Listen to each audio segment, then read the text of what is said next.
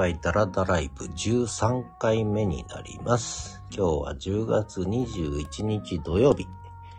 えーこの番組は30分間ダラダラと台本なしでライブでお話ししていく番組です。週に1回土曜日の朝の配信となります。えーこの公開ダラダライブは札幌のオープンエアーなオープンスタジオからダラダラと30分間お話をするという番組です。スマホ1本でマイクはスマホのマイクで特別なマイクはつけずにオープンエアな環境で収録しますのでいろんなノイズが入ります。えー車の音も入ったりします。今日は2階のリビングのソファーに寝そべって、えーお送りしたいと思います。今日は窓閉めてるんで、比較的静かかなと思います。えー、さて、えー、東一郎くんは今ようやく出ました。お散歩から帰ってきてね。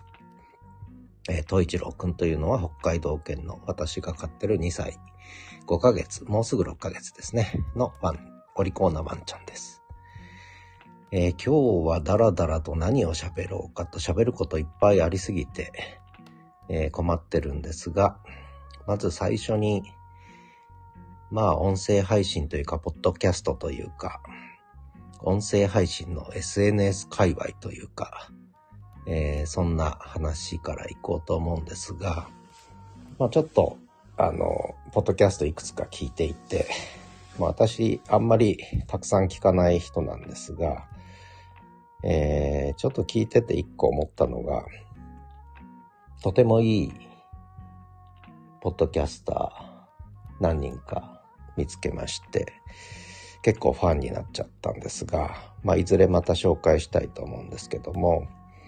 そこで感じたのが、こう、共感、共感する力、シンパシーですね。共感力っていうのが、をすごい感じる人がいて、えー寄り添うんですよね。寄り添う形で共感してこう語れるという。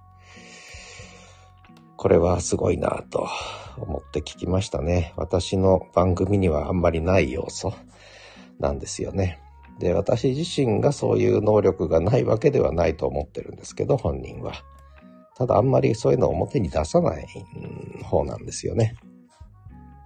えーむしろちょっと、ちょっとこう突き放すと変な言い方ですけれども、ちょっとこう距離を置くというのが修正になってまして、まあそういう意味では、その、ポッドキャストを通じて、番組通じて、えーしっかりリスナーに寄り添って、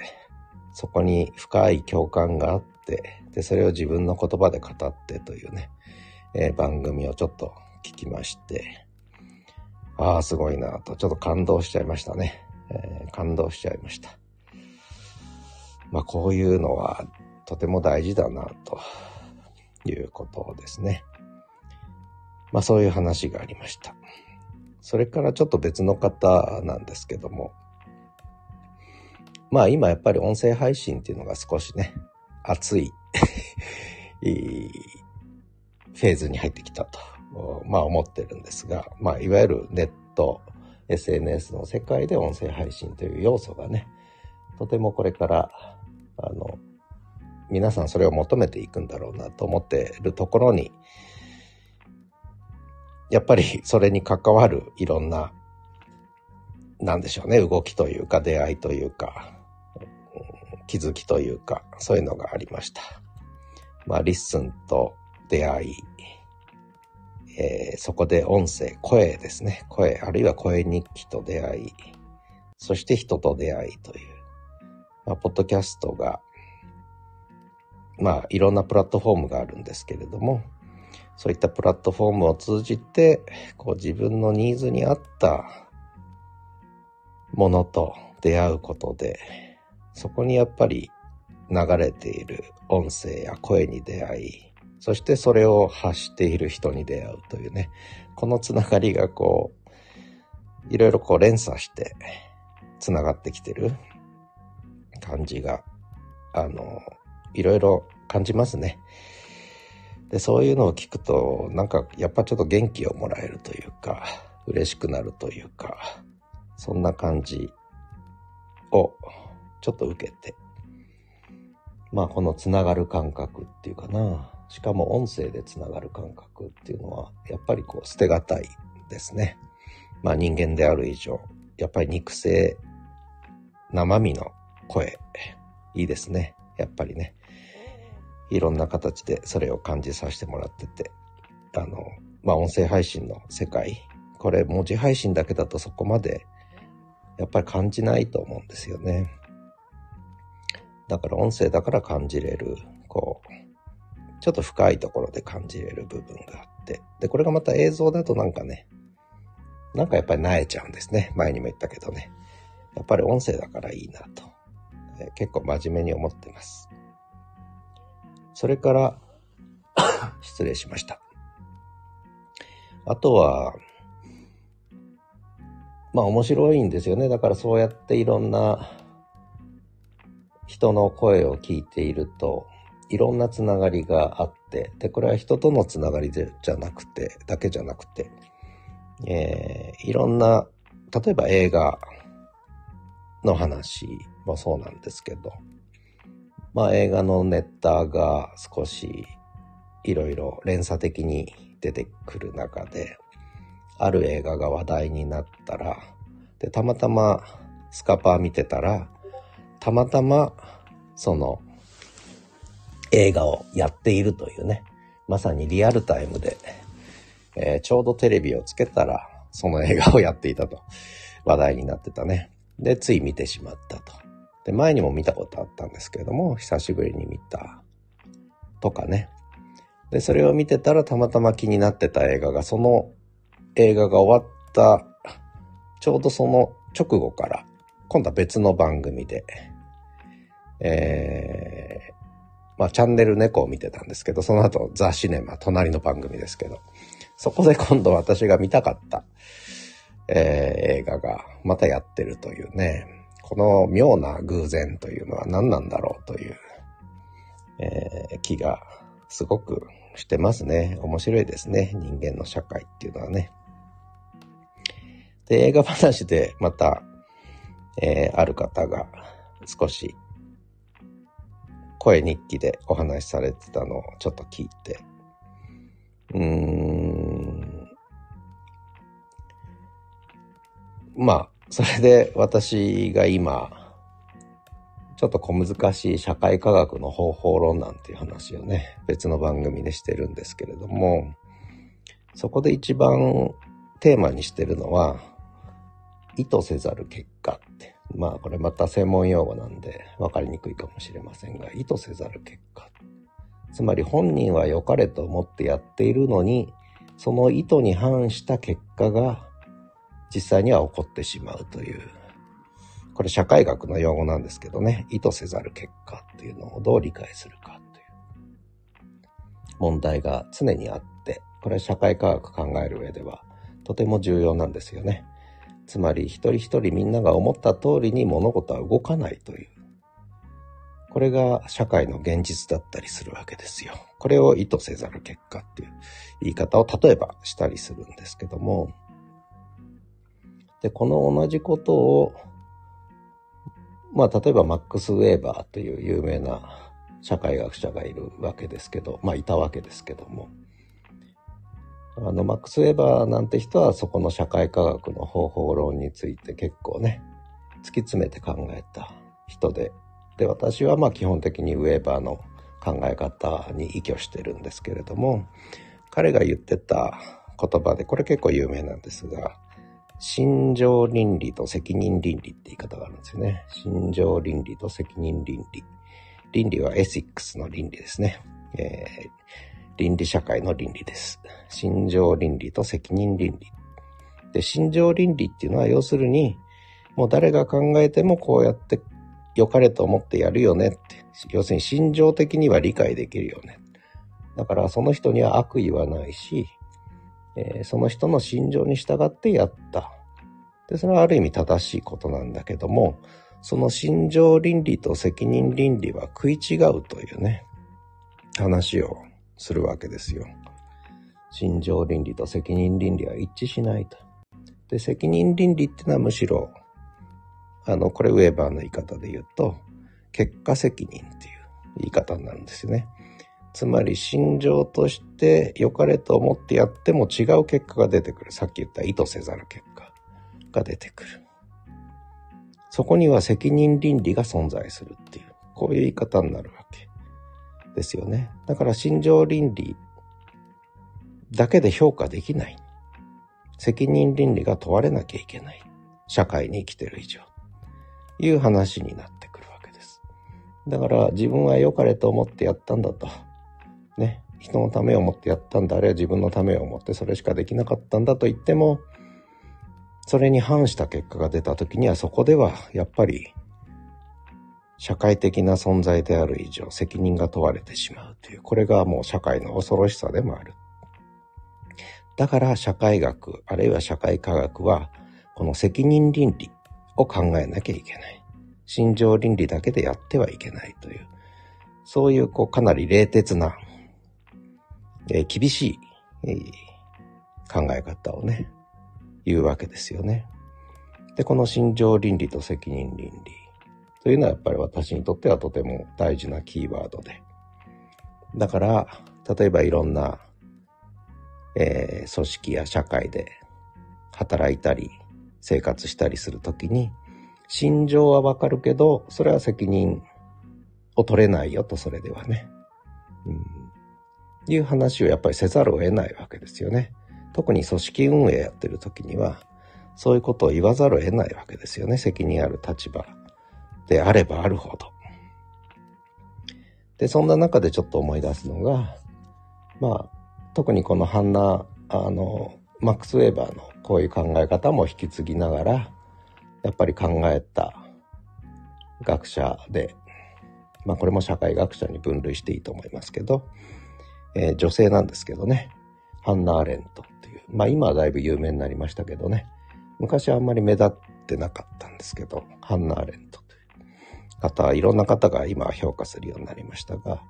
そのハンナ・アレントっていう人が、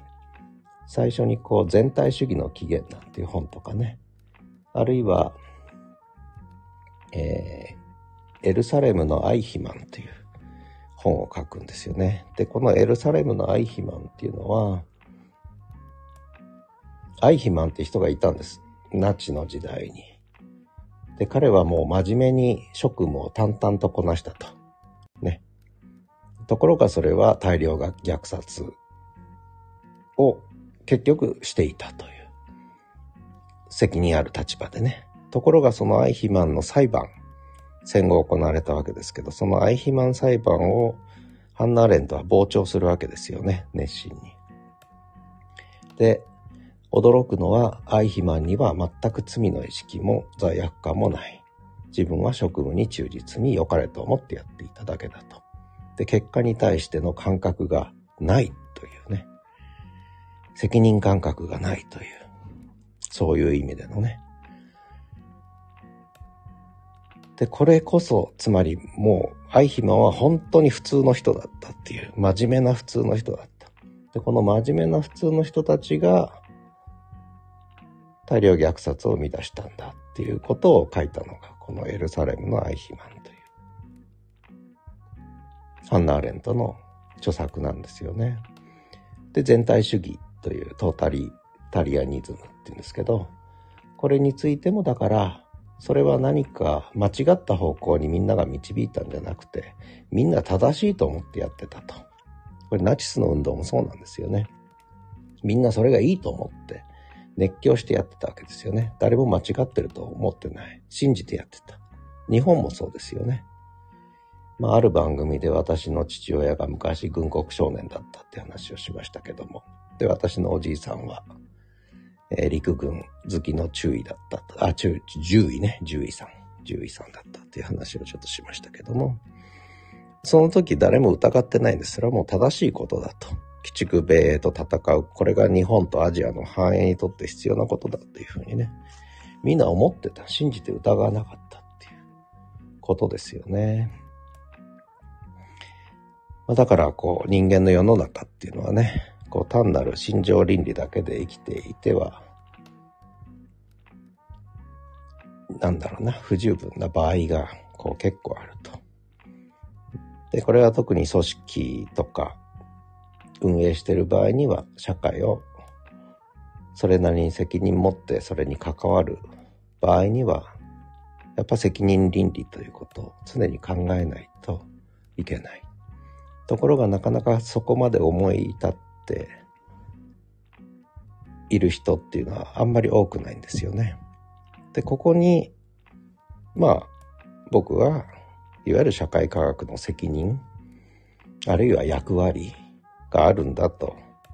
思ってるので、まあそれで社会科学方法論なんてね、話をやってるつもりなんですけどね。ただ当の社会科学やってる人たちがそこに自覚的じゃない人もだいぶ増えちゃってるんで、今はね、学者も学者でみんな心情倫理だけで論文せっせと良かれと思って書いてて、責任倫理まで思い至ってる人ってのは本当に数が減っちゃったと、まあ思ってるんですけどね。だからそういう世の中を見るにつけ、困ったな、僕が困ってもしょうがないんだよね。困ったなと。大丈夫かな、この社会は、と。ね。えー、まあ思ったりすることもあるわけですが、まあさて話題を変えましょう。えー、音声配信中心の SNS の全面開花する時代に入ってきましたね。でまあそんな中で私は、えー、結局、ポッドキャストばっかりやってるわけですね。今もこうしてスマホに向かって語りかけてるわけです。今日は、えー、リスナーが2人来てくれましたが、1人は早々に立ち去り、もう1人はちょっと聞いてたけど、ちょっと小難しい話してるなと思って、どっか行っちゃいましたね。コメント一言ぐらいくれればいいんですけど、まあ、ね、入り込みにくいんでしょうね。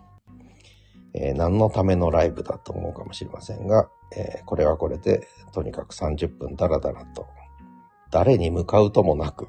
誰に向かうともなく、誰に届くかもわからずに、えー、まあ自分に向かって喋ってるだけかもしれないんですけどね。まあとにかく頭の中にあることを、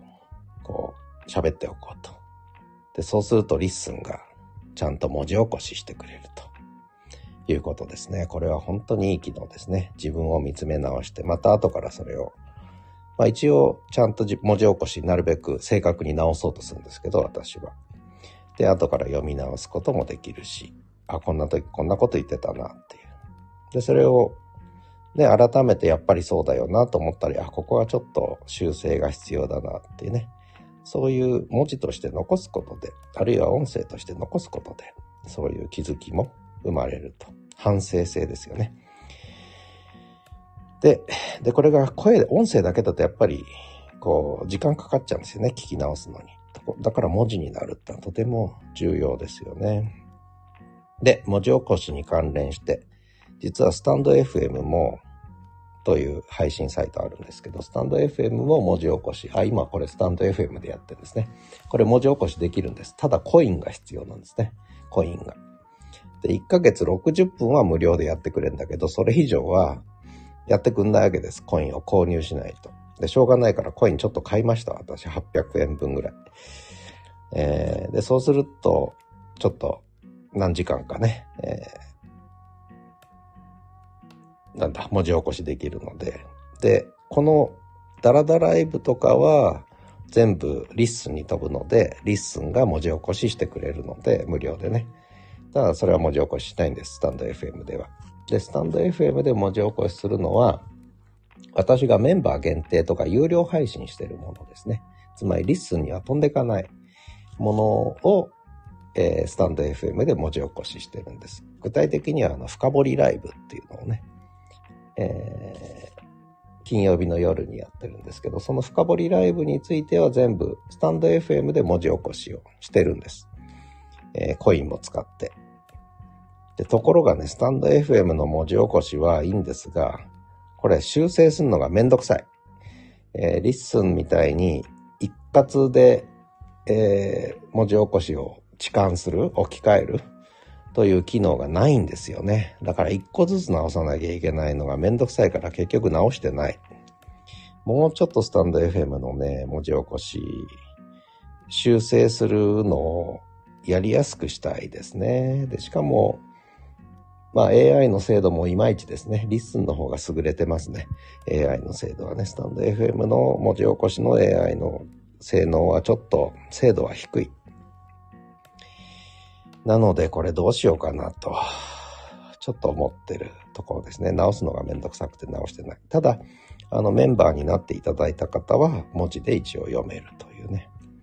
えー、ことにはしてあるわけです。だからスタンド FM はもうちょっと使いやすくなるとね、嬉しいんですけどね、微妙にちょっと使いにくい。ただ、スタンド FM のいいところは、やっぱり限定配信、メンバー限定配信、それから有料配信がエピソードごとにできると。これがリッスンにはないんだよね。いつできるんでしょうね。えー、ジェイコンさん、聞いてるかどうかわかんないけど。ねそろそろ、せめて限定公開だけでも始めてほしいな。有料化はまだいいので、限定公開だけでもやってくれると他と組み合わせてなんとか活用できるんですけど、ちょっとそこは待ち遠しいですね。私はね。で、そんなこともあって、台湾のファーストーリーというね、えー、ホスティングサービスに目をつけちゃったわけですよ。で、これは、まあちょっとまだ微妙なんだけど、やっぱりメンバーシップ機能とか、まあコメント機能もありますね。で、ボイスレターも送れるとか、SNS 的な機能もちょっと入ってるのと、もう一つはいわゆる応援するという、つまり、えー、エピソードごとにその有料配信ができるというね、えー、機能が実はあって、で、まだ使ってないんですけど、これをちょっと使ってみようかなと思ってんです。ファーストーリーでね。え、で、ただファーストーリーの方は文字起こし機能はファーストーリーにはなくて、それと連携したなんか、あの、配信サイトがあるんですね。KK なんとかっていうのがあって。そこに行くと文字起こしをしてくれるんですが、なんとフォロワー50人以上にならないと文字起こししてくれないっていうね。えー、もう、リッスンの気前の良さとはだいぶ違って、フォロワー50人って結構きついですよ。フォロワー50人以上になんないと文字起こしてくれないってちょっと、なんか、ね、スタンド FM はコイン払わないと、無料では60分しか毎月やってくれないとか、リッスンだけですね。こう、本当に、なんでしょう。懐、懐、懐深いじゃないや。えー、気前がいいのはね、リッスンだけです。気前のいい状態でいつまで続くんだろうっていう心配もちょっとしてるんで、まあそういう意味でもやっぱりこう、収益化モデルをどう作るのかっていうことは、やっぱり考えていかないと、ね、5年、10年続けるんであれば、やっぱりそこは考えていかないといけないんじゃないかなと。新しい人たちも参加してきてるわけですから、そろそろそれもやんないと。ね。SNS と声日記は楽しいけれども、えー、それをこう、そういう場をこう、支える基盤ね。経営的な基盤っていうのもやっぱりちょっと考えていかないといけないんじゃないですかね。で、ファーストーリーさんはだから広告も入るんですよね。これちょっと鬱陶しいんですけどね。むしろその収益化っていうことを結構正面に中心に据えながらやってる感じがしますね、ファーストーリーさん。だからその分文字起こしとか、まあ、あとコミュニティ機能はそれぞれに任せっていう、そんな感じですかね。機能はついてるけどね。えー、プラットフォームとして積極的にそれをこう、促進するようなことまではやってないというのが、まあ、とりあえず今のところの使ってみた印象ですね。で、これに関連してやっぱり YouTube Music のポッドキャスト進出ということで、で、これは本当に文字起こしもしてくれるコミュニティ機能もある。で、おそらくメンバーシップ機能も、まあある程度条件はつくんでしょうけど、やれるようになる。とか考えるとやっぱり YouTube がこれからね、だいぶポッドキャストのメインを侵食してくるじゃないかなっていう予感がとても強くしてますね。だから、ポイントは SNS 的なコミュニティ機能。もう一つは収益化モデル。この日本ですよね。これはやっぱり車の両輪だと思うんですね。まあそんなことをちょっと私の中では考えてます。で、最初の先ほどの話に戻ると、いわゆる心情倫理と責任倫理ってね、えー、心情倫理的には、もうとにかくそこでみんなが楽しめばいいということなんだけど、でもそれでちょっと続かなくなっちゃいましたと。ね。えー、サービス終了しますでは、これ責任倫理は果たせないというね えー、まあそんな話になってくるわけで。まあそういう意味ではやっぱりこう、責任倫理というね、問題はいろんなところで重要だったりするんじゃないかなと思うんですけどね。まあそんなことですかね。あとは何話そうかな。あと5分ぐらいあるんですけれども、東一郎くんの話しとこうかな。今日は結局私はリビングのソファーに寝転んで、えー、スマホを片手で持って収録してるんですけれども、東一郎くんはそのソファーのちょうど私の頭がある真下でそこにこうクッションがあるんですね。東一郎くんが寝る専用のね、クッションがあって。そこで丸くなってすやすやと、時々私の喋ってる言葉に聞き耳立てながら、で、東一郎って言葉が出てくると、耳がピクピク動くというね。まあそんな感じで、あの、すやすやと寝てます。えー、で、札幌ですけども、10月下旬に入って、もう気温が10度。今日は快晴。本当に青空が綺麗。で、昨日まで雨降ってたんで、その分空気が澄んでますね。空気が美味しい。えー、澄み切ってます。で、しかも気温が低くなってきたので、心地いいですね。吸い込む空気が。あの、もうそれこそ冷蔵庫で冷えた清涼飲料水を飲んでるような、あ空気感。で、ちょっと風が強いですね。昨日は結構ビュービューと夜風が吹いてました。まあ冬が一歩一歩近づいてきたのかなと思ってます。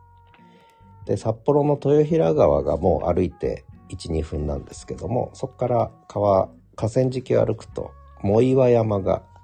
見えるんですね。えー、大倉山のキャン、あの、スキー場とかもあるところですけど、藻岩山が見えて、あ、奥倉山のスキー場はちょっとずれてんのか。まあ、とにかく藻岩山が見えて、で、そこがちょっとだけ色づいてきましたね。ようやくね。で、それから、その河川敷の近くに公園があるんですけど、そこには立派なイチョウの木があって、とても大きな銀杏をつけるんですね。で、たくさん落ちるんです。もう足の踏み場もないぐらい銀杏をえー、木の下に落とすんですけれども、その銀杏が大粒でとても美味しそう。だけどめんどくさいので私拾ったことないんですが、今日は朝二人、おじさんとおばさんが銀杏拾ってましたね。あの方たちは毎年拾ってますね。あれ、まあ、飲み、飲み屋かなんかやってて、えー、客に出すんでしょうかね。とても美味しい銀杏だと思います。見る限り。本当大粒で。あれ、商売になるね。たくさん拾って洗って売ったら。うん。それと、秋の実りっていうことで言うと、もう一つはくるみね。私の家のすぐ近くの公園にくるみの木があって、これがまた立派なくるみが落ちるんですよ、毎年。で、昨日風強かったから今朝は結構くるみの実がたくさん落ちてましたね。で、それをカラスが上手に高く持ち上げて落とすんですね。アスファルトの上に。そうすると割れるんですね。で、何度も落として食べているとかね。で、あとこれはちょっと離れた公園なんですけども、20分ぐらい歩いていった公園のところに栗の木があって、この栗がまた美味しいんですね。で、風の強い日とかは、もう近所の人が何人も栗の下で待ってると。栗が落ちるのね。で、去年私1個だけ拾って、えー、煮て食べましたけど、美味しかったです。とても甘くてね。まあそんなことで、秋の実りも、えー、いろいろ身近でも手に入るようになってきて、北海道はいい季節ですよ。ということで、えー30分経ちましたので、えー今日の公開ダラダライブ、ここで終了としたいと思います。二人の方が覗きに来てくれました。ありがとうございました。オンデマンドで最後までお聴きいただいた方、ありがとうございました。ではまた。